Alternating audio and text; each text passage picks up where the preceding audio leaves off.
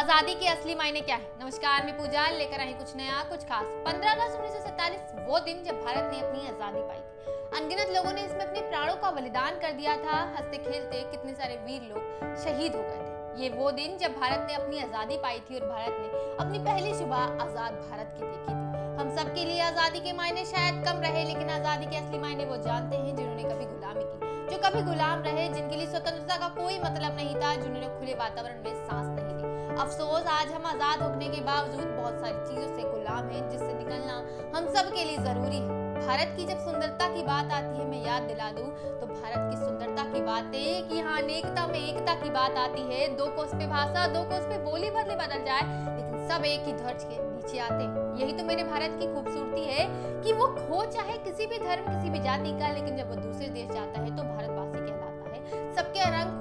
लाल ही होता है। फिर क्यों लड़ते हैं? हमें समझना होगा। हम हैं आपस में भाई भाई दोस्तों, आज़ादी की लड़ाई आज़ादी की लड़ाई को जीत कर आए हैं हम। खुश रहे हम। क्यों करते हैं लड़ाई? दोस्तों, मनाएँ आज़ादी का अमृत महोत्सव।